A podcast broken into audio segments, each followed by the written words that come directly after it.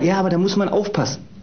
Da muss man aufpassen mit dem, was man sagt, was man schreibt und wie man das rüberbringt. Damit muss man aufpassen. Weil ich bin einer, der lässt sich das nicht gefallen. Freunde der Sonne. Nächste Frage.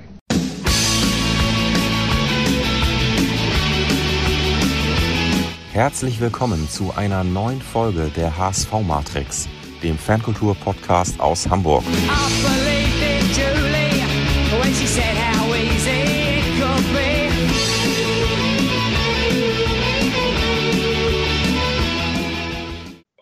Ja, herzlich willkommen bei einer neuen Folge der HSV Matrix.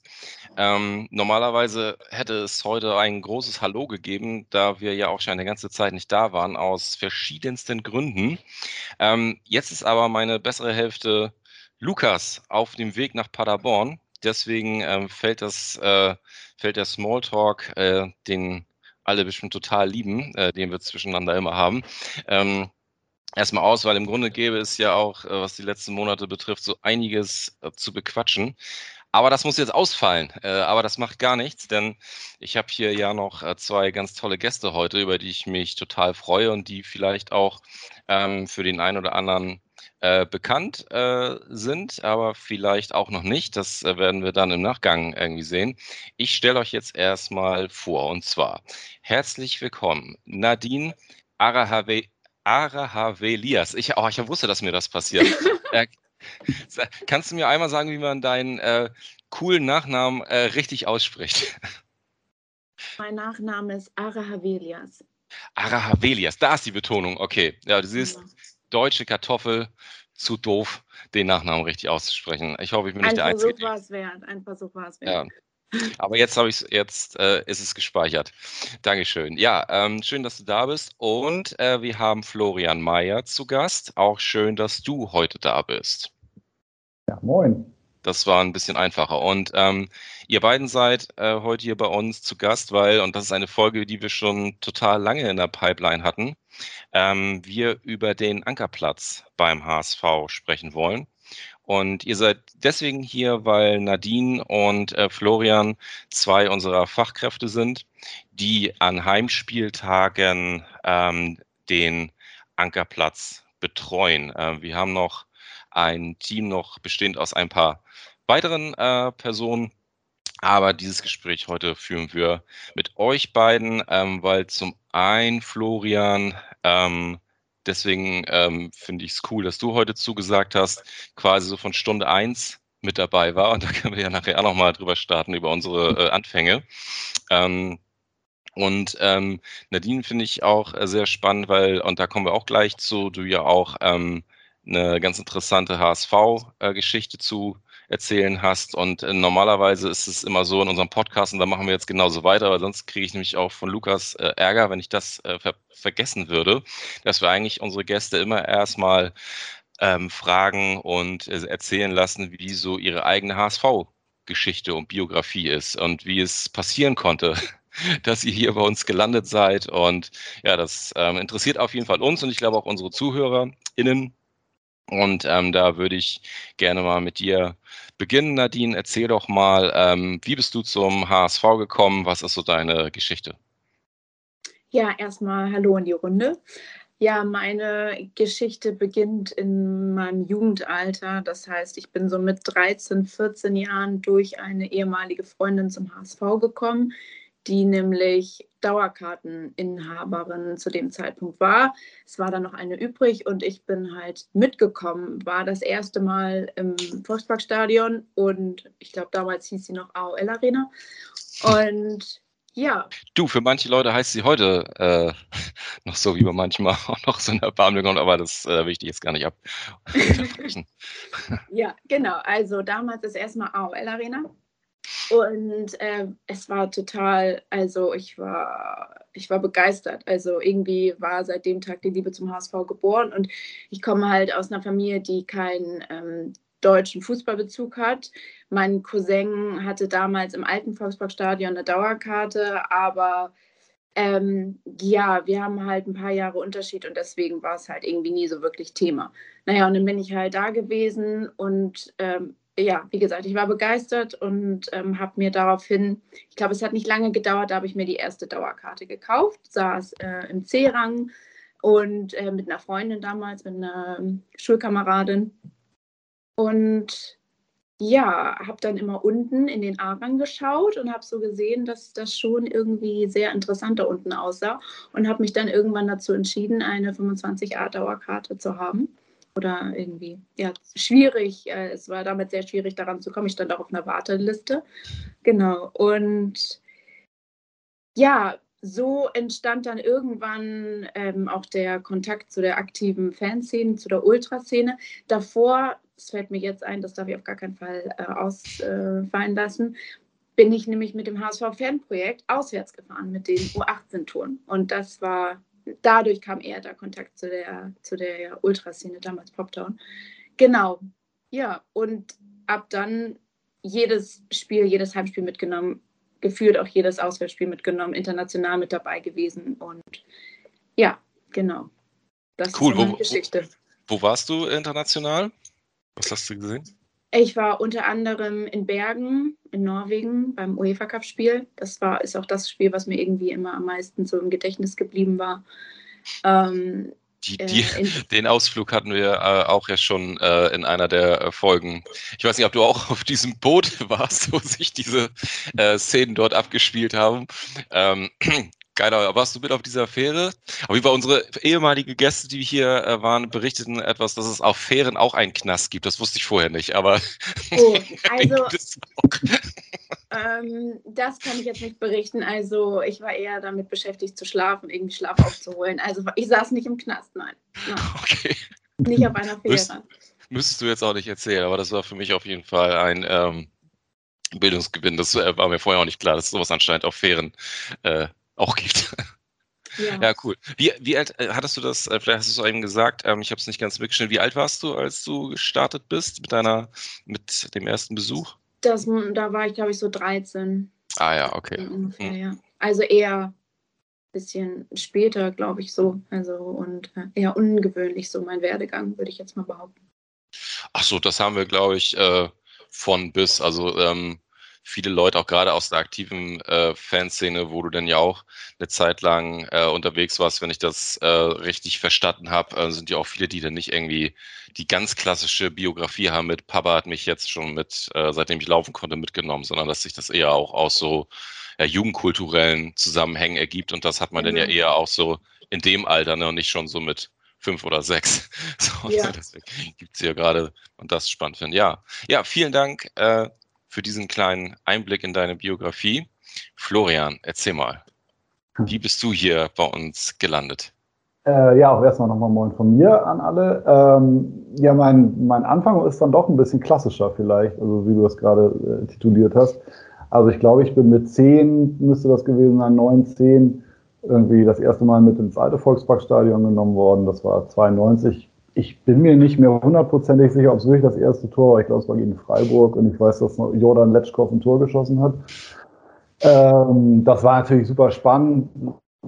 Ich war da, ich stand da, glaube ich, dann mit meinem Onkel irgendwie auf Westkurve Block EF, also direkt im, äh, ja, im Schmelztiegel sozusagen. Das war dann irgendwie spannend.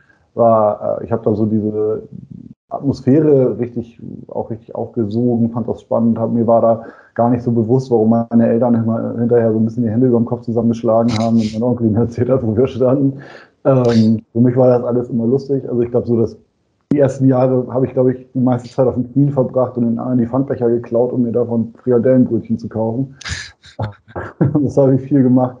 Ähm, war dann halt in den 90ern regelmäßig da, jetzt nicht, nicht keine, keine Dauerkarte. Äh, habe dann aber so mit der Zeit, so wenn man jugendlich wurde und so eine eigene Sozialisation so ein bisschen voranschreitet und ich bin dann eher so in so einem linken alternativen Spektrum dann groß geworden, äh, habe mich dann irgendwann so Ende der 90er tatsächlich auch so ein bisschen wieder entfremdet. So, könnt ihr euch wahrscheinlich vorstellen, dass das dann auch im Volkspark nicht, wisst ihr ja auch, das war dann nicht unbedingt immer einfach. Ähm, habe dann so nach dem Neubau des Stadions bin ich dann wiedergekommen, habe ich mir dann auch irgendwann eine Dauerkarte geholt ähm, hatte aber immer noch eher einen, leicht distanzierten ähm, Bezug zur Fanszene, muss ich tatsächlich sagen. So, war, ich habe das dann schon wahrgenommen, dass es da Veränderungen gab und dass ich das auch irgendwie sehr gut fand und mich das auch gefreut, aber irgendwie war es dann auch zu spät. So, da war ich dann irgendwie so Anfang Mitte 20, da habe ich dann das Gefühl gehabt, okay, da kann ich dann, kann ich dann mich jetzt auch nicht mehr so richtig andocken. Habe das dann eher so als, als Beobachter aus, aus anderen Blöcken heraus tatsächlich genossen. Ähm, fand das sehr schön. Leider hat sich das dann beruflich so ein bisschen entwickelt, dass ich auch viel am Wochenende arbeiten musste und dann so nach, nach mehreren Jahren Dauerkarte sich so entwickelt hat, dass ich die dann auch einfach nicht mehr, sich nicht mehr für mich gerechnet hat, schlicht und ergreifend. Auswärts gefahren bin ich tatsächlich nie. Das war, war, weiß nicht, hat sich nie so ergeben, aber wahrscheinlich auch aufgrund des fehlenden Bezugs einfach zur aktiven Szene. Ähm, ja, das ist so, so mein Werdegang zum HSV. Seit ein paar Jahren bin ich jetzt, arbeite ich ja nun auch beim Verein ähm, ja, magst du da nochmal was äh, zu erzählen?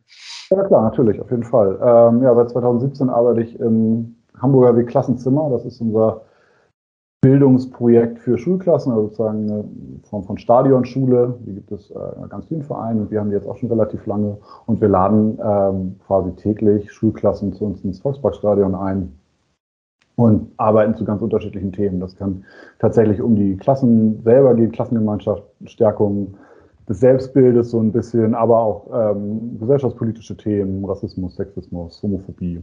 Und das ganz breit gefächert. Ähm, genau, das mache ich jetzt seit vier Jahren. Und darüber ist ja der Kontakt dann auch zu euch entstanden, vor einigen Jahren schon, weil ihr ja auch ab und zu mal da aufschlagt. Und dann eben auch dadurch dann klar wurde, ich hätte total Bock, da beim Ankerplatz mitzumachen. Ich war ganz froh, dass ihr mich da gefragt habt. Und ja, nach den anfänglichen, etwas naiven und lustigen Anfängen muss man ja sagen, nimmt das ja jetzt auch Formen an, ähm, von denen man auch erzählen kann.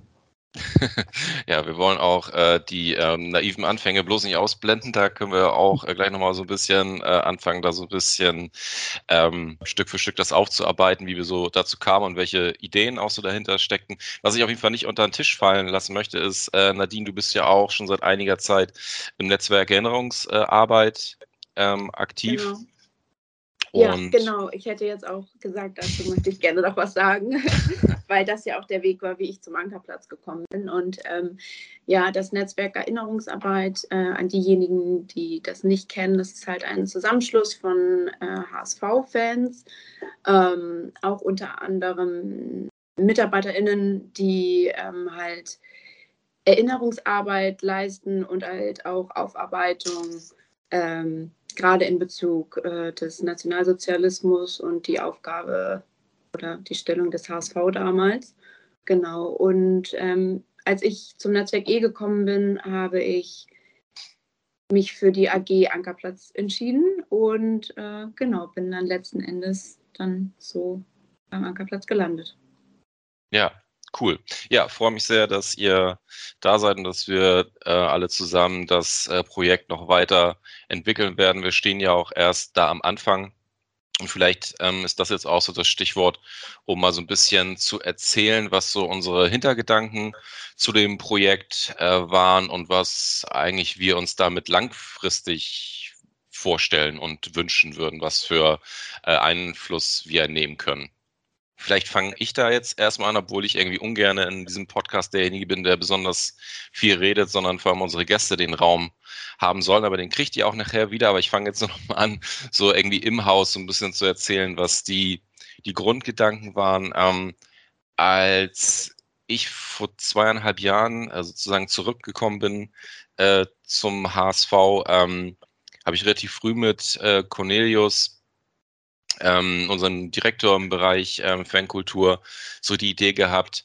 Ähm, da war die Idee noch nicht ganz klar, dass das halt auf das äh, hinausläuft, aber auch im Zusammenhang ähm, mit dem äh, Netz E und total engagierten ähm, äh, HSV-Fans stand so die Idee, so eine Art Anlaufstelle zu schaffen, wo aber anfangs noch gar nicht so klar war, wie das eigentlich genau aussehen soll. Und so haben sich die äh, Gedanken da immer mehr konkretisiert und das fing damit an, dass wir so richtig in den Prozess eingestiegen sind, äh, als wir gesagt haben, ja, be bevor wir so etwas schaffen, müssen wir eigentlich auch erstmal so die, die Strukturen im Stadion erstmal dahingehend dahingehend entwickeln, äh, dass wir da auch eine, eine Handhabe überhaupt haben. Und eine ganz wesentliche, das war so ein, ein, so ein Meilenstein, war die Stadionordnung bei uns dahingehend ähm, zu verändern, dass wir einen Antidiskriminierungsparagraphen mit auf genommen haben.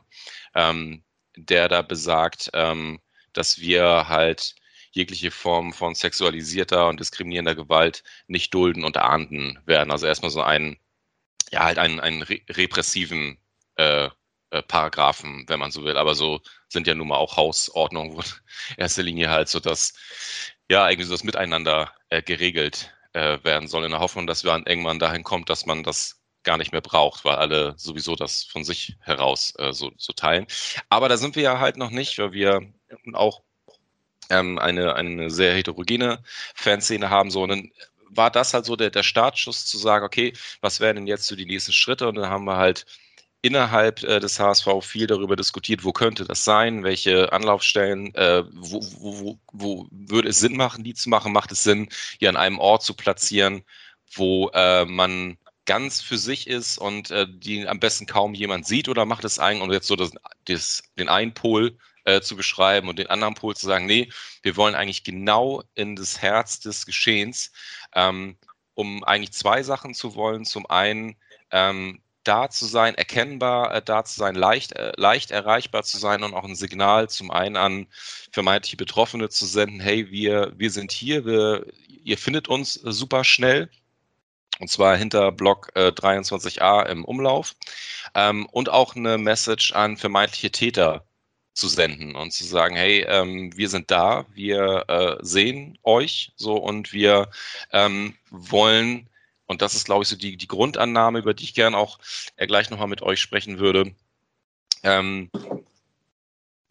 Die eine vermeintliche Komfortzone, die es manchmal auf so äh, Großveranstaltungen, das ist auch nichts, was jetzt der HSV oder äh, generell dieses Stadion für sich exklusiv hat, ähm, diese Anonymität, die äh, Täter äh, genießen, die äh, sukzessiv äh, zu nehmen. Und ähm, da gibt es ja so diese großen Begriffe der Awareness-Strukturen, ähm, die halt ganz, ganz viele Dinge beeinflussen. Das heißt, dass wir halt mit dem Ankerplatz eigentlich damit starten, ähm, zu sagen, wir sind hier, wir sind eine Anlauf- und Schutzstelle, ihr könnt zu uns kommen. Äh, in, diesem, in dieser Anlaufstelle ist ein Raum, wo wir beraten können. Wir müssen euch nicht aus dem Stadion irgendwie begleiten, wenn euch was passiert ist, sondern ihr könnt hier bleiben. Das ist ja auch eine Form der, der, der Selbstbehauptung. Äh, ähm, und dass das aber eigentlich erst der Anfang ist, was wir uns wünschen. Wir wollen eigentlich ja gar nicht damit aufhören und sagen, so jetzt haben wir irgendwie eine Anlaufstelle geschaffen und damit äh, hören wir auf, sondern eigentlich ist das eigentlich erst der Start für, für das, was wir uns äh, damit vorstellen. Ja, und dann äh, war es halt so, dass wir im, im Zuge dessen, ich bin jetzt auch gleich fertig, ähm, im Haus so überlegt haben, wo, wo könnten wir das machen. Und dann war das halt eine alte Merchandise-Station. Äh, und da auch nochmal äh, ganz herzliche Grüße an, unseren, äh, an unsere Abteilung äh, Merchandise, dass die halt auch sich cool hinter das, äh, die Idee gestellt haben und sagen, hey, wahrscheinlich ist es wichtiger, da an dieser Stelle jetzt eine Anlaufstelle zu schaffen, als noch eine x-te Möglichkeit, um sich was zu kaufen. Klar macht man da auch Umsatz, das ist auch wichtig, das ist halt eine, eine Frage der Philosophie, was man halt möchte. Und ähm, wir sind halt schon ziemlich happy, dass es dann den, so nennt man es ja, den Vorstandsbeschluss äh, gab, dass das dort eingerichtet wird und dass man halt auf diese Verkaufsstand und Geld verzichtet äh, und dafür für eine, eine gute Sache. So und ähm, ja, das war dann so der Beginn. Und äh, ja, dann hatten wir eigentlich diesen Raum und ähm, Florian war da und haben uns dann gedacht, das war glaube ich dann so irgendwann der Moment, wo wir darüber gesprochen haben, wo wir dich mit dazu geholt haben ne? und gesagt haben, hey, wir haben zwar das Konzept steht noch noch gar nicht, äh, wir haben jetzt hier einen Raum, aber lass uns doch mal schon mal irgendwie zeigen, dass wir da sind. Auch wenn das hier so von der, äh, sei es der Ausstattung des Raumes, da kannst du ja auch gerne nochmal gleich was zu sagen, wie der, wie der so war und wo wir da jetzt sind. Ja, genau. Und so sind wir dann halt erstmal total blind äh, gestartet und gesagt, so, wir sind jetzt erstmal hier und gucken mal, was passiert. Genau. Und ein bisschen ist was passiert. Ja, auf jeden Fall. Ich glaube tatsächlich, es war sogar noch ein Schritt vorher. Also wir standen, wir sind auch in verschiedenen Spots abgelaufen und haben auch überlegt. Also die Überlegung ist eventuell irgendwo weiter hinten, weiter etwas geschützter sozusagen einzubauen oder sehr präsent. Also da kann ich mich auch noch dran erinnern. Ähm, ja, aber ich kann ja ganz kurz erzählen, wie, wie das so dann für mich war. Sie hat mich ja gefragt, ähm, ob ich Lust hatte, dabei zu sein. Und das entspricht absolut auch meinem Bild und auch meinem Wunsch, auch speziell für den HSV irgendwie da ein Zeichen zu setzen, ein Statement zu setzen und auch eine, ja, im Endeffekt eine Politik zu machen, die eben sich ganz klar Betroffenen hinwendet und die in den Mittelpunkt stellt und nicht irgendwie quasi einen, einen Schutzraum für Täter schafft, sozusagen. Ähm, von daher fand ich die Idee erstmal richtig gut. Ähm, dieser Raum, in den wir da reinkamen, ich meine, das war wirklich nicht viel. Ne? Also das war eigentlich nichts. Da war gar nichts ja, drin. Sag, sag mir, wie es ist. Ja, also, da war gar nichts drin. Also es waren drei kahle Wände und die Durchreiche. So außen war es dann schon ein bisschen bunt. So, das ging dann relativ schnell, aber drin war natürlich wirklich äh, nichts. Äh, und lagen ein paar Flyer rum, hauptsächlich von uns und ich glaube vom Weißen Ring lag noch was. Ähm, ja, dann standen wir da. Ich weiß gar nicht mehr, welches das Spiel war. Das, das Rückrundenspiel gegen Nürnberg das erste Mal, als wir da waren, Donnerstagabend oder so. Ja, ich glaube. Äh, ne, das war, glaube ich, das erste Spiel und wir haben uns eigentlich darauf eingestellt, okay, hier wird jetzt auch nicht so viel passieren. Wir müssen erst so bekannt werden ähm, und schauen wir mal. Und letztendlich muss man sagen, wurden wir quasi 90 Minuten gefühlt, natürlich nicht ganz, von Leuten belagert, die alle einen unglaublichen Redebedarf hatten, ähm, die gar nichts mit dem Thema eigentlich zu tun hatten, die wir dann immer so ein bisschen zumindest dazu zwingen mussten, äh, sich auch damit auseinanderzusetzen, was wir hier eigentlich machen. Ist, was ich ganz schön fand, es gab eine relativ hohe Akzeptanz bzw. ein relativ hohes Verständnis von den meisten. Also die allermeisten Menschen haben dann irgendwie, nachdem sie dann vielleicht im ersten Moment auch skeptisch waren, relativ schnell zu dem Punkt gefunden, dass sie gesagt, okay, es macht ja Sinn. So, wovon soll ich, also wo, wo soll ich damit ein Problem haben? So, wenn hier Menschen äh, die betroffen sind, äh, einen Ort haben, den sie sich zurückziehen können, wo sie sich Unterstützung holen können. Äh, das fand ich erstmal einen ganz schönen äh, Aspekt. Weniger schön war es dann, dass das auch sehr schnell war, dass es auch einzelne Leute gab, die doch durch ihre Gestik, Mimik, durch ihr ganzes Auftreten sich schon auch sehr deutlich äh, ausgedrückt haben, dahingehend, dass ihnen das nicht gefällt, dass ihnen das nicht passt. Ähm, nicht, dass sie das wirklich in Worte gefasst haben, oder das gemerkt. Ne? Also sehr schäle Blicke teilweise. Einige Leute haben sich äh, dann auch sehr provokant teilweise vor der, vor der Durchreiche positioniert, äh, ohne jetzt was zu sagen, aber Körper, Körpersprache ist ja nun auch irgendwie ein starker Ausdruck von dem, was man so denkt. Also das war so der, der zweite Aspekt. Und der dritte Aspekt war tatsächlich, was auf der einen Seite positiv war, weil wir das Gefühl haben, okay, es scheint ein Grundvertrauen da zu sein. Äh, auf der anderen Seite natürlich schade, dass es, dass es trotzdem, dass es offensichtlich so, so ein Druck da ist, dass es direkt in Anspruch genommen wurde, dass es tatsächlich direkt beim ersten Mal, glaube ich, drei oder vier Schilderungen gab. So gar nicht immer unbedingt direkt von Betroffenen, aber einfach, dass Leute kamen und sagen, ey, hier bei mir im Blog, da wurden schon wieder, wurde dies oder jenes erzählt, irgendwie, diese Worte sind gefallen. Jetzt gar nicht, dass sie davon damit angesprochen wurden, aber Spielern gegenüber äh, und es gab eben auch tatsächlich Fälle von, äh, ich werde hier ständig beleidigt, ich werde hier ständig aufgrund meiner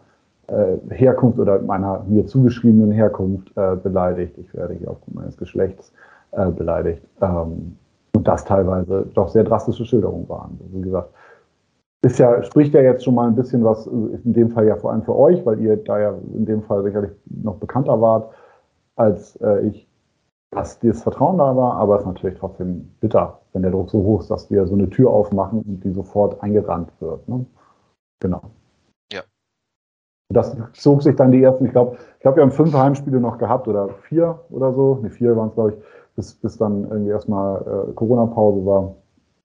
Und ich glaube, das Bild war, war die ganze Zeit relativ ähnlich. Ja. Ja, ähm, äh, bevor ich was dazu sage, Nadine, wolltest du, wolltest du ansetzen? Du hast gerade so äh, genickt, sonst. Ähm, ja, also ich äh, kann auf jeden Fall bestätigen, dass äh, also das, was Florian gerade geschildert hat, dass sowohl halt äh, Menschen zu einem kommen und das irgendwie gutheißen, was hier gerade passiert, aber auch dieses Unverständnis. Also das gibt es auf jeden Fall auch und jetzt auch gerade aktuell. Mhm. Ja, wir, also vielleicht sollte man da auch noch ein, zwei Sätze äh, zu sagen. Wir hatten ja so die Grundidee, diese äh, Anlaufstelle äh, zu schaffen, ist, dass wir, und auch um das ganz deutlich immer wieder zu sagen, dass es kein nichts, was für den HSV exklusiv ist, sondern immer dann, wenn so viele Menschen so geballt irgendwie auch zusammenkommen, das Ganze ist hochgradig äh, emotional, da wird äh, getrunken, es werden Drogen genommen, alles Mögliche passiert. Ja. Ähm, da gibt es, glaube ich, wenig Groß Großveranstaltungen, die dieses Thema nicht haben. Deswegen weiß man ja auch, ist ja auch der Begriff Awareness-Struktur, Awareness-Teams, Dinge, die in Clubs, in Diskotheken, in genau. äh, überall auf Veranstaltungen, auf Festivals äh, angeboten werden. Ne? Also das zu sagen, dass wir reden hier nicht nur irgendwie, wir reden hier um ein gesellschaftliches äh, Problem, was sich denn beim HSV natürlich auch im Brennglas so ein bisschen abbildet, ist, dass wir gedacht haben, hey, ähm, auch, auch durch unsere ganze Zeit, die wir so im HSV unterwegs sind, äh, ist unsere Problemanalyse die, dass wir sagen, ich, wir gehen davon aus, dass es ein Dunkelfeld gibt hier, ähm, was ähm, wir eigentlich nicht akzeptieren können, wenn wir unsere Werte ernst nehmen, so wie wir sie auch in unserer Satzung äh, formuliert haben. Die ist formuliert, es ist klar, für was der HSV stehen möchte. Und ähm, dann ist halt die Frage, was habe ich da für Ableitungen draus? Und unsere Idee war dann halt, äh, zu sagen, also und auch das immer wieder zu sagen, äh, in vielen Gesprächen mit äh, Vertreterinnen der Fanszene aus dem äh, Netz E, äh, die äh, dort extrem viel Input äh, auch zum Ankerplatz äh, geliefert haben. Ähm, haben, hey, das bestätigt uns eigentlich, dass wir es hier mit dem Dunkelfeld zu tun haben. Wir immer so den Begriff uns hatten, wir wollen da das äh, Flutlicht anmachen. Ähm, zum einen um unseren eigenen Werten, die wir als HSV-Fans ähm, ernst nehmen und die ähm, die ich, die ich auch äh, in unserer, in unserer Bubble, in der man so und immer so irgendwie unterwegs ist, auch den Leuten total wichtig ist und die auch zu unterstützen in ihrer Arbeit, weil das ist ja auch eine Sache, die man äh, mal sagen muss, die Entwicklung, die die Fanszene beim HSV äh, die letzten 40 Jahre genommen hat, finde ich schon phänomenal. So, ähm, das ist, ne, das ist, und ich glaube, heute äh, muss es auch so ein bisschen äh, darum gehen, irgendwie so ein äh, den Balanceakt äh, hinzubekommen zwischen so einer, ja, weiß nicht, realistischen Analyse des Zustandes, den wir halt haben ähm, äh, bei, bei so großen Veranstaltungen wie so ein Fußballspiel, ähm, ohne dabei den Eindruck zu vermitteln, dass uns hier irgendwas entgleitet, so, weil denn bei aller berechtigter äh, Kritik auch, äh, wenn man jetzt mal so äh, den letzten Spieltag ähm, nochmal sich so vor Augen führt und äh, gesellschaftliche Problemlagen, die sich dann halt so abbilden, wie wir es dann halt hier erleben, ähm, haben wir eine extrem aufmerksame und äh, wehrhafte Fanszene, die die Meinungshoheit sich da nicht äh, aus der Hand nehmen lassen würde. So, das möchte ich, das ist mir einfach wichtig, das äh, an der Stelle nochmal ähm, zu sagen. Ja, und ähm, vielleicht vielleicht auch nochmal interessant, da würde mich auch nochmal ähm, eure äh, Meinung äh, zu interessieren. Wir haben dann ja so nach den, um da nochmal die, die Geschichte zu Ende zu erzählen, äh, zu dem Moment, wir sind in einem traurigen, grauen, nur mit einem Hocker und einem total verlassenen armen Florian da drin, der sich davon aber nicht hat abschrecken lassen, weil so sind wir beim HSV, ne? Das kriegt uns alles nicht klein. Wir gehen da auch irgendwie weiterhin. Ähm, ähm, haben wir uns dann überlegt und auch so die, diese äh, Corona-Zeit so ein bisschen genutzt, zu sagen, lass uns mal strukturell daran arbeiten. Zum einen den Platz äh, so äh, schön äh, einzurichten und äh, ansprechend zu machen, dass man auch Bock hat, äh, dahin zu kommen und, nicht, und auch irgendwie deutlich wird, was da eigentlich los ist und uns auch ähm, äh, professionalisiert. So, ihr beide, vielleicht könnt ihr da auch noch mal was zu sagen, habt ja eine Grundausbildung, die ihr mitbringt. Und ähm, dann haben wir uns ja überlegt, wie können wir uns dann nochmal, was dieses Thema angeht, äh, optimal aufstellen. Genau, vielleicht sagt ihr beide nochmal ganz kurz was zu eurer, zu eurer Grundausbildung, wo ihr so fachlich herkommt. Äh, genau, also ich bin äh, Pädagogin, ich bin ähm, Erzieherin und äh, studiere aktuell noch Erziehungswissenschaften und Bildungswissenschaften. Und äh, ja, genau, am besten erstmal sagt Florian nochmal jetzt was zu sich und dann können wir ja nochmal was zu der Fortbildung erzählen. Mhm. Ja. ja. also ich bin schlicht Sozialarbeiter, komme aus der offenen Kinder- und Jugendarbeit, aber habe in dem Bereich auch schon Fortbildung zum Thema Männlichkeit, kritische Männlichkeit gemacht, habe äh, ja generell zum Thema Antirassismus, äh, Antidiskriminierungsarbeit auch schon mich so ein bisschen in die Richtung fortgebildet. Ja, cool. Danke, das nochmal zu sagen. Das heißt, worauf ich da nämlich hinaus will, das Team besteht ja, wie vorhin schon gesagt, äh, äh, was unsere externen Fachkräfte angeht, nicht nur aus Nadine und Florian. Wir haben noch ein äh, paar mehr Kolleginnen ähm, am Start, die halt alle auch ganz interessante Grundausbildung mitbringen, ne? von äh, juristischen äh, Ausbildung, kriminologischen Ausbildung, psychologischen Ausbildung. Also wir haben da, glaube ich, ein multiprofessionelles Team am Start. Und die Idee war dann nochmal zu sagen, hey, wie können wir und lass doch mal starten mit dem Thema sexualisierte Gewalt und auch da äh, kam aus dem ähm, Netz E äh, ein super Hinweis, sich mit dem ähm, äh, Frauennotruf Hamburg ähm, äh, zu connecten. An dieser Stelle ein großes Shoutout an Navina Nicke und Rebecca Hilsemer, die für uns wirklich echt eine richtig, äh, ne, ich nehme das noch weg, also für mich, ich mal gucken, ob ihr das auch so bestätigt, aber wirklich eine ganz, äh, ich bin da ganz optimistisch, tolle äh, Fortbildung gezimmert haben, ähm, die auf den Standort super passt, die beide echt eine, eine coole ein cooles Team war. Und ähm, genau, so haben wir die Zeit genutzt, um das Team und auch das äh, Team der Fanbeauftragten inklusive Stadionmanagement mit Ina Fremd in dieser, speziell was das Thema sexualisierte Gewalt zu schulen. Genau, die Blöcke sind gelaufen und ja, vielleicht mit Lust, was dazu zu erzählen.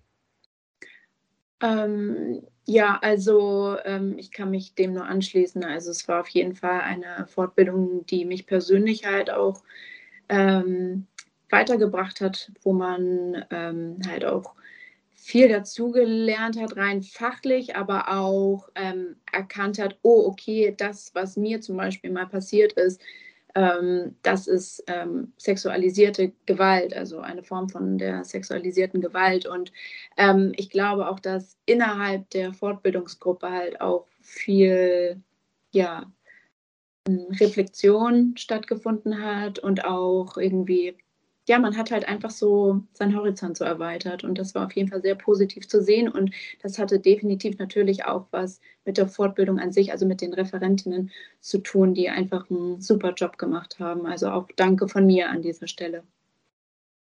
Ja, also dem stimme ich 100%ig zu. Also tatsächlich, was den Blick auf, auch auf sich selber mal erstmal angeht, das fand ich auch einfach relevant ähm, ich glaube, sonst kann man diese Arbeit auch nicht machen. Also gerade als, als Cis-Mann kann man nicht in so eine Stelle reingehen und ähm, sich nicht selber erstmal betrachten. Ich glaube, das ist ganz wichtig.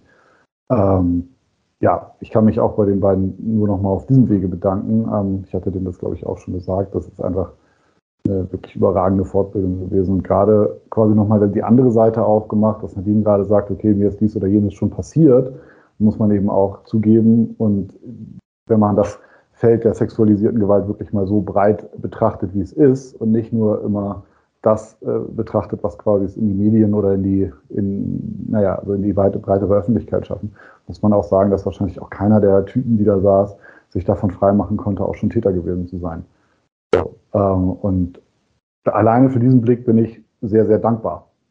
Und dann, wenn man sich dann vor dem Hintergrund, was dort berichtet wurde oder was uns dort einfach auch äh, beigebracht wurde, sozusagen, es mal plump zu sagen, wenn man sich dann die äh, ganzen Machtstrukturen im Stadion anguckt, wenn man sich Dynamiken im Stadion anguckt, ähm, dann merkt man dann schon mal, was, dass das zwar auf der einen Seite, wie du eben sagtest, natürlich ein Abbild der Gesellschaft ist, aber es sich aufgrund der Struktur der Leute, die dort sind, eben auch nochmal ganz, ganz stark fokussiert und nochmal verstärkt. So, es ist dann doch nochmal ein deutlich aggressiverer und männlicherer Raum, äh, als es das vielleicht in der, in der restlichen Gesellschaft bis auf einige Ausnahmen ist.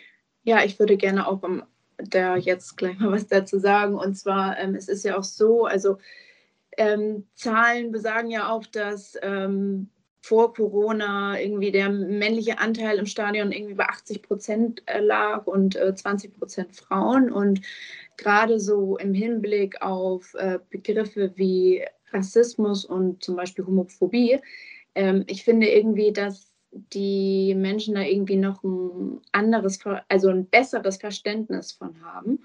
Und wenn wir uns dann aber halt so mit sexualisierter Gewalt auseinandersetzen, beziehungsweise halt den Begriff nennen, ähm, sind halt manche halt irgendwie verwundert, weil jetzt, seitdem ich beim Ankerplatz arbeite, sind halt auch einige, also männliche, männlich gelesene HSV-Fans zum Stand gekommen und haben halt gefragt, hey, was ist denn das hier, was macht ihr hier? Und ähm, ja, dann haben wir natürlich oder habe ich natürlich die Arbeit so vorgestellt und ähm, dann ist natürlich auch der Begriff der sexualisierten Gewalt gefallen und dann war erstmal erstaunt da so, was, hier beim HSV kann ich sein? Und dann habe ich halt auch nachgefragt, ja, was verstehst du denn darunter? Und dann kam gleich so, ja, äh, Vergewaltigung. Und ähm, ja, aber den wenigsten ist dann halt bewusst, dass es sich halt einfach ähm, um Handlungen handelt, zum Beispiel, die einfach äh, grenzverletzend sind und ähm, dass Vergewaltigung eine schwere Form der sexualisierten Gewalt ist.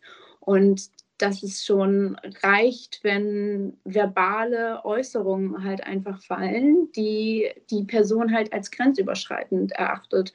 Und dass das halt auch ein ständiges Starren sein kann. Das können ein Hinterherrufen sein, das äh, kann irgendwie sein, dass man immer wieder ein Gespräch mit der Person sucht, obwohl die einem irgendwie ja bemerkbar macht, okay, ich möchte das jetzt gerade nicht. Also ähm, sexualisierte Gewalt hat viele Facetten. Ich möchte das gerne bestätigen, auch so in zwei, vielleicht zwei kleine Erfahrungen, die ich so in den beiden Bereichen, die ich jetzt beim HSV professionell quasi kennengelernt habe, äh, daran festmachen. Also einmal, ähm, ich habe ja vorhin erzählt, dass ich auch im, im Klassenzimmer arbeite und wir arbeiten eben auch äh, zum Thema Diskriminierung. Und ähm, wer, da werden dann teilweise auch mal, da frage ich dann auch mal ab, die Schulklassen, ähm, was sind eigentlich diskriminierte Gruppen? Wer wird diskriminiert? Wer kann Opfer von Diskriminierung und werden, struktureller Natur? Also wir besprechen das Thema ja doch recht intensiv. Auf Menschen mit anderer Hautfarbe kommen sie sofort, auf andere Religionen kommen sie relativ schnell, andere Sprachen, andere Herkunft, alles Mögliche. Ja. Äh, andere sexuelle Orientierung geht auch relativ schnell. Ich glaube, es gab noch keine Klasse, die weniger als fünf Hinweise brauchte, um darauf hinzukommen, dass es Frauen sind, die die größte diskriminierte Gruppe in der Gesellschaft sind ja. äh, eine benachteiligte Gruppe. Ne? Und das will ich jetzt gar nicht, da will ich jetzt gar nicht in so eine, so eine, so eine Opfergruppe hinstellen. Es ist einfach eine, eine strukturelle Benachteiligung, die, die Fakt ist und die wir ganz als selbstverständlich hinnehmen. So. Und der zweite Punkt, äh, gerade in den ersten, ersten Einsätzen am Ankerplatz, das war auch äh, dann von mir teilweise einfach auch falsches Verhalten, ähm, wo wir ja auch teilweise recht naiv daran gegangen sind, wenn dann wirklich, ich sag mal, Menschen an den Platz kamen und fragten, was macht der da, die ich als, wie gesagt, als männlich gelesen habe, den ich vom Alter her gesagt habe, ach, die haben vielleicht Töchter, die haben, sind vielleicht verheiratet, die haben vielleicht sogar, ja, ich weiß nicht, nicht einen Neffen und so weiter, dass ich ihnen häufig versucht habe, die Rechtfertigung daran zu erklären, äh, zu sagen, ja, überleg doch mal, wenn deine Tochter hier hingeht, dann möchtest du doch auch, dass sie sich sicher fühlt. Das ist ja von der Sache her natürlich richtig. Aber dieses Verständnis entstand ganz schnell dann nur darüber, dass ja auch irgendwie so ein, einmal vielleicht so ein Verantwortungsgefühl, aber da an einhergeht, vom Habitus her, da habe ich auch so ein, so ein Besitzgefühl da äh, hinging. Ne? Also da ging es dann gar nicht darum, dass, oder geht es vielleicht auch darum, dass natürlich ist meine Tochter, da möchte ich natürlich nicht, dass passiert, aber auch immer, die fühlten sich in der Situation immer in der Situation oder der Gefahr ausgesetzt, dass ihnen auch was angetan wird. Ich als Vater, als Besitzer dieser Tochter sozusagen, ähm, um es jetzt ganz auf die Spitze zu treiben. Und das, ja, hat mir dann auch so ein bisschen manchmal die Augen geöffnet. Und dann habe ich auch sehr schnell auf dieses Beispiel verzichtet, weil es halt zu ganz falschen Schlüssen führt. Ja, das würde halt einfach wieder dieses Machtgefüge unterstützen. Ne? Also, dass ähm, Männer halt wieder über Frauen äh, stehen. Und äh, ja, ich habe halt auch einfach gemerkt, dass so, ja, so viel halt von der Gesellschaft toleriert und bagatellisiert wird. Und ähm, dass halt auch Frauen sagen so, ja, das war jetzt nicht so schlimm. Das, mhm. das ist normal, das bin ich gewohnt irgendwie. Und ähm, ja, das ist halt einfach erschreckend zu sehen, weil man halt, also ich als Frau bin schon, da ist man halt irgendwie abgestumpft so und nimmt kleinere, also die ich jetzt irgendwie als, ja, also da merkt man schon in meiner Wortwahl, äh, ne? ich, äh, dass, äh, dass ich das gar nicht mehr so als so schlimm äh, wahrnehme. Und natürlich ist es schlimm. So. Und ich glaube einfach so gerade dieses ähm, Bewusstmachen, äh, wie gesagt, wo halt auch ähm, sexualisierte Gewalt halt ähm, anfängt, das ist halt ganz wichtig und ist halt auch irgendwie ein, ein Schritt so zur Prävention. Ja, ich finde äh, find das total spannend, was ihr gerade erzählt, vor allem vor dem Hintergrund dessen, was machen wir eigentlich beim Ankerplatz? Ne? Geht es irgendwie nur darum, wir warten darauf, dass jemand äh, kommt, dass eine ein oder eine Betroffene sich meldet und dann ähm, läuft die äh, entsprechende äh, Handlungskette ab, sondern genau das, was ihr da gerade beschrieben habt, ist ja auch etwas, ähm, was einer Awareness-Struktur äh, zugutekommt. Ne? Das ist ja auch eine Form von PR-Arbeit, die ihr da macht. Ne? Wenn Leute kommen und Fragen haben, ist das ja eigentlich mega, mega gut.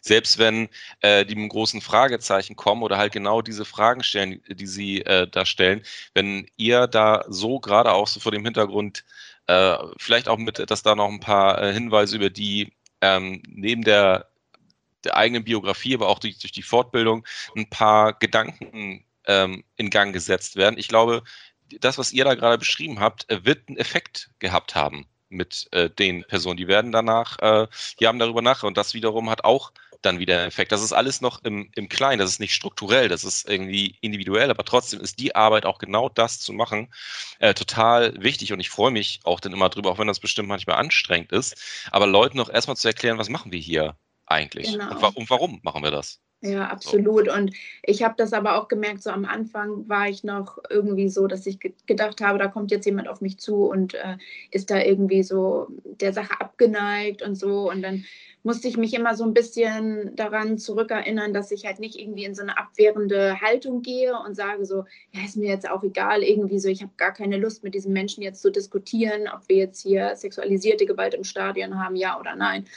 Und ähm, da habe ich dann halt ähm, auch für mich festgestellt, okay, gut, es ist einfach jeder Kontakt, den man dann halt einfach hat, der ist einfach wichtig. Und ähm, ja, ich persönlich habe halt, äh, wie du auch jetzt gerade eben, André, gesagt hast, die Hoffnung, dass vielleicht ähm, der männliche HSV-Fan dann seinem Kumpel davon erzählt und sagt so, hier, ich habe doch mal äh, noch mal eine kleine Visitenkarte vom Ankerplatz eingesteckt und äh, guck dir das mal an. Ja. So, und das ist, ist ja schon ein Erfolg. Ja. Ja, vielleicht ist das auch der, der Moment, wo wir jetzt auch nochmal darüber sprechen können, wo wollen wir eigentlich hin? Ne? Also und auch die Frage, für wen ist der Ankerplatz eigentlich da? Bisher haben wir viel halt über äh, ZuschauerInnen äh, irgendwie im Stadion gesprochen, aber uns ist ja auch klar, dass wir ähm, den äh, den Einsatzbereich nicht auf äh, diese äh, Gruppe von Menschen beschränken wollen, sondern unser Ziel ist es ja, ähm, wenn wir dieses Thema ernst nehmen, alle äh, Menschen, die sich am Spieltag im Stadion aufhalten. Das sind äh, ZuschauerInnen, das sind ähm, Externe, die möglicherweise bei Aramak in den Gastroständen arbeiten. Das sind Leute, ähm, die ähm, im VIP-Bereich arbeiten, ähm, von äh, Gästen dort bis hin zu Hostessen. Im Grunde jeder, äh, der sich am Spieltag äh, im Stadion aufhält, ähm, ist willkommen, sich ähm, an uns zu wenden. So und ähm, wir haben auch noch so, so weitergehende Gedanken, dass wir halt auch, ähm, wir wollen ja auch gar nicht auftreten jetzt als diejenigen, die irgendwem irgendetwas verbieten wollen oder halt irgendwie als, als repressives äh, äh, Instrument, so wie ich, wir das vorhin besprochen haben, als wir über die Stadionordnung gesprochen haben, sondern wir wollen ja Leute mitnehmen. Wir wollen Leute, so verstehe ich auch den Begriff Awareness, wir wollen Bewusstsein dafür schaffen, erstmal ne, auch im Kopf das Flutlicht anzumachen. So, hey, wir haben hier, äh, wir haben hier ein Dunkelfeld, wir haben hier eine Problemlage, die hast du vielleicht noch nicht gesehen aufgrund der Wege, in denen du so unterwegs bist, aber die gibt es hier. So, lass uns doch gemeinsam irgendwie das ganze Ding angehen. Und ich bin total optimistisch, dass egal, ob man jetzt mit Partnern äh, spricht, ob man mit Leuten redet, die, die eine Loge äh, gemietet haben, das sind große Unternehmen, wenn man mit denen redet und sagt, pass mal auf, wir haben hier, äh, wir, würden gerne das Thema weiterentwickeln, so es gibt ja auch bestimmte äh, ähm, bestimmte Verhaltensweisen, die wir uns halt für alle Bereiche des Stadions äh, wünschen, bin ich total sicher, dass das auf äh, offene Ohren trifft. Und ähm, dass in dem Moment, wo man sich austauscht, da diesen ich, ich sehe das immer so wie so ein, wie so ein Stein, den man in so ein Wasser äh, äh, fallen lässt. So der erste Kreis sind dann halt so die, äh, die Zuschauer, die direkt da am Ankerplatz vorbeilaufen. Die nächste Ebene sind dann halt auch alle äh, Mitarbeiterinnen an so einem Spieltag. Die nächste Ebene sind dann halt auch die, mit wem haben wir eigentlich alles zu tun? Wen können wir eigentlich alles damit erreichen? Und ich glaube, die, die hohe Identifikation, ähm, die wir mit dem HSV auch so in diesem ganzen sag ich mal, so geschäftlichen Bereich irgendwie haben, ist eine unglaublich gute Möglichkeit, da über Bereiche zu wirken, die weit, die weitergehen als, sag ich mal, nur äh, das Stadion. So. Und ich glaube, da steckt eine unglaubliche Kraft drin in dem, was wir da äh, zusammen versuchen zu entwickeln. Ja. ja. auf jeden Fall. Also es muss halt einfach, ähm, ja, die Strukturen müssen halt einfach verändert werden. Und ich glaube einfach, dass ähm, dieses sichtbar machen. Also, dass es halt einfach eine Instanz gibt, die ähm, anderen Menschen halt auf die Finger guckt und ähm, wo jetzt mal überspitzt gesagt, wo man Angst haben muss, dass vielleicht ähm, der und der Vorfall dann gemeldet wird und so. Und ich glaube, das ist ja einfach schon, ähm, also das ist ja schon etwas Positives für uns, so, ähm, weil man nun mal auch viele ähm, Täter hat oder äh, grenzüberschreitende Personen, die halt so opportunistisch angehaucht sind und eigentlich sich immer korrekt verhalten und ähm, sich dann denken, oh, in dem Umfeld würde das jetzt vielleicht gehen. Und ähm, ja, von daher, die kann man dann auf diese Weise zumindest gut abschrecken. Ja, finde ich auch. Das ist ja auch so eine Grundidee gewesen, ne? dass wir gesagt haben, es geht so um die, auch die Installierung sozialer Normen, also gerade diese opportunistische äh, Täterhaltung, über die du gerade gesprochen hast, Leute, die für die eigentlich bestimmte Normen im normalen Leben selbstverständlich sind und dann glaubt man aber nur, weil man im Stadion ist, gilt das auf einmal nicht mehr oder durch genau. irgendeine Massen, äh, massenpsychologisch erklärbare Enthemmungsmomente genau. geht das dann irgendwie. Ne? Und ähm, ich glaube, da, ähm, und auch das ne, ist etwas, das haben alle äh, Vereine äh, das, das Problem. Das ist nichts, was, was wir irgendwie exklusiv ähm, haben. Ich würde Absolut, ganz gerne. Das ist ja auch ein, entschuldige, äh, das ist ja auch ein Spiegelbild äh, unserer Gesellschaft. Ne? Also ja. ich meine, das zieht ja. sich.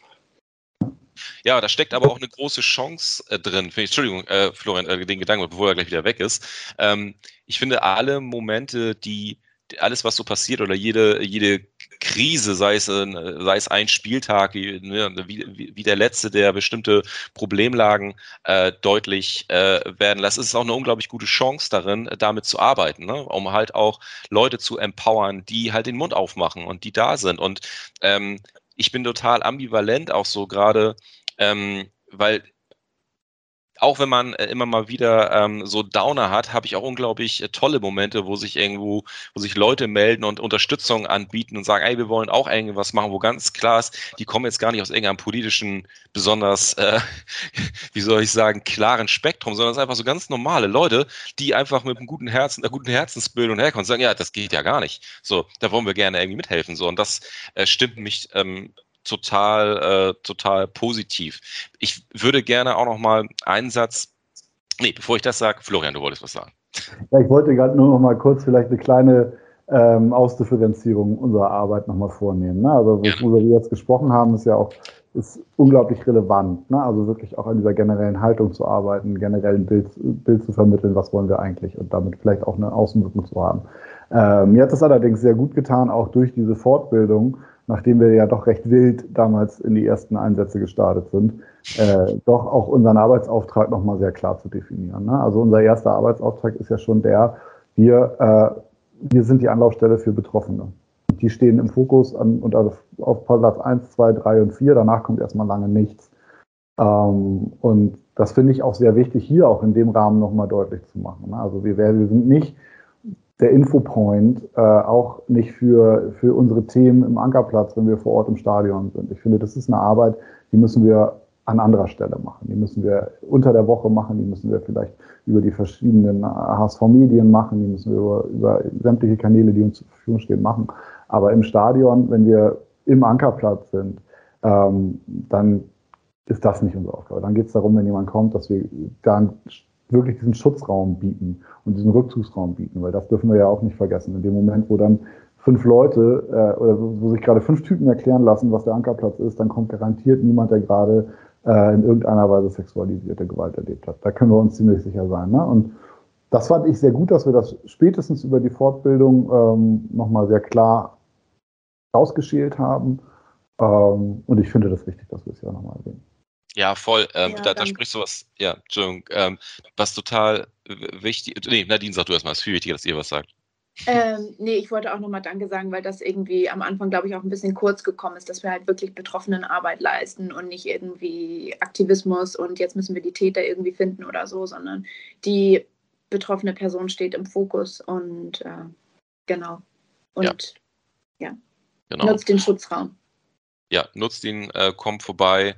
Äh, wir, wir orientieren uns äh, zu 100 Prozent äh, an den Wünschen äh, der Betroffenen. Wir sind 100 Prozent äh, solidarisch, was auch bedeutet, dass wir das nicht in Zweifel ziehen, was uns berichtet wird. Das ist vielleicht auch nochmal ganz wichtig zu sagen, weil wir auch einfach auch durch die Fortbildung in einem, sage ich mal, vagen Vorwissen, aber durch die Fortbildung nochmal ganz deutlich gemacht wurde, wenn sich Menschen schon mal anvertrauen, wenn sie äh, diskriminierende äh, oder sexualisierte äh, Gewalt erlebt haben, ähm, das ist eh schon so ein krasser Schritt. Die Chance, dass das etwas ist, wo es jetzt ein perfider Plan der Denunzierung, weil mir irgendwie mein Nachbar die ganze Zeit nicht passt, äh, irgendwie das jetzt zu nutzen, um den vielleicht möglicherweise aus dem Stadion zu entfernen. Also das ist eine, eine ziemlich wilde äh, Theorie, die es in der Realität im Grunde nicht gibt, sondern wir sind halt total solidarisch und wir werden auch, ähm, wenn dann der Wunsch entstehen sollte, dass bestimmte Leute dem äh, Stadion entfernt werden, äh, dann werden wir dem auch nachkommen und werden da auch nicht ähm, dann äh, anfangen, das irgendwie in Zweifel zu ziehen, was uns berichtet wurde, nur weil das jetzt vielleicht dann eine, äh, einen nervigen äh, Rattenschwanz nach sich ziehen kann, was möglicherweise den Ordnungsdienst äh, betrifft oder eine daran angehängte Stadionverbotskommission. Das sind alles Dinge, ähm, die in dem Moment überhaupt keine Rolle spielen, sondern äh, hundertprozentig äh, für die Menschen da zu sein, die zu uns kommen. Ja, und nicht nur, du hast gesagt, dass wir, wir bezweifeln es nicht nur, sondern wir bewerten es halt auch nicht. Ne? Also da müssen wir genau. eben auch noch sagen, was, bei, was Nadine ja auch sagen wirklich geschildert hat, dass wir eben so viel in so einer vermeintlichen Normalität untergekommen ist. Das heißt, in der, und ich bin nicht betroffen, ich kann es mir nur vorstellen, dass es trotzdem nicht angenehm ist, Dinge zu erleben und man es einfach trotzdem so wegschiebt und sagt, ja, ist halt so. Ja, und dass auch da wir jetzt nicht sagen, ja, komm, jetzt stelle ich nicht so an, das passiert halt mal. Äh, hat er dich halt ein bisschen länger angeguckt. Nee, das ist genau, diese Bewertung werden wir uns sicher nicht vornehmen. Und ich finde, äh, ich weiß nicht, wie es euch dabei geht. Jetzt, ich glaube, wir nähern uns auch schon so langsam wie Ende. Ich finde es erstaunlich, dass wir schon fast eine Stunde irgendwie sprechen. Wahrscheinlich äh, müssen wir da auch so ein bisschen die Aufmerksamkeitsspanne und auch das, was wir irgendwie unseren Zuhörern zumuten können bei diesem doch auch irgendwie äh, anstrengenden Thema, äh, da vielleicht so langsam auch so zum Schluss kommen. Was mir nochmal ganz wichtig ist, wir haben heute großen Fokus auf das ganze Thema sexualisierte Gewalt äh, gelegt. Ich möchte dabei nochmal noch mal ganz deutlich machen, dass auch diese Fortbildung, die wir gemacht haben, den Transfer, auch gerade was unsere Handlungsoptionen äh, angeht, wenn Menschen ähm, zu uns kommen, die Diskriminierung, egal welcher Art, äh, erlebt haben, dass wir da genauso äh, handlungsfähig sind und dass sich das sehr gut darauf übertragen lässt, wie wir, äh, wie wir arbeiten und dass das ähm, natürlich einen genauso hohen ähm, Teil unserer, unserer Arbeit dann ausmacht. Genau.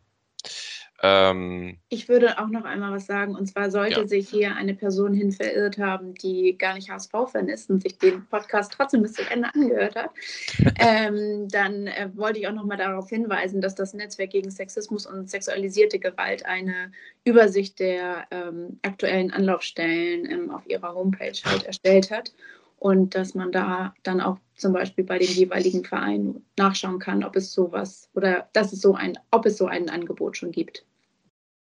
Ja, sehr gut. Ähm, ja, ich glaube, wir könnten, ähm, die Energie ist da, wir könnten locker noch eine Stunde weiter äh, darüber sprechen. Das bringt mir auch total Spaß mit euch, ähm, darüber zu reden. Wie gesagt, für dieses Format, glaube ich, ähm, machen wir jetzt erst, kommen wir jetzt mal so langsam zum Schluss, was ja nicht heißt, dass wir nicht auch noch mal im halben Jahr noch mal berichten, was sich so getan hat, wenn hoffentlich ähm, sich auch diese ganze pandemische Situation weiterhin dahin äh, entwickelt, dass wir wieder weiterhin ähm, volles Stadion haben, äh, dass wir irgendwie normal Fußball äh, gucken können und dass sich das alles gut entwickelt und wir dann vielleicht so in absehbarer Zeit nochmal darauf blicken und sagen, hey, mal gucken, was sich so getan hat. Äh, da würde ich dann bestimmt nochmal auf euch zukommen. Aber für heute, ja, vielen, vielen Dank. Äh, erstmal, dass ihr äh, für den Podcast äh, zur Verfügung äh, standet und dass ihr euch auch darüber hinaus so äh, für das Thema einsetzt. Ähm, vielen Dank dafür. Ja, vielen Dank für die Einladung und dass ja. wir eine Stimme bekommen haben. Auf jeden Fall, genau. Vielen Dank. Sehr gerne. Macht's gut. Schönes Wochenende und auf äh, drei Punkte natürlich. Auf jeden Fall. Danke. Tschüss. Tschüss, tschüss. Tschüss.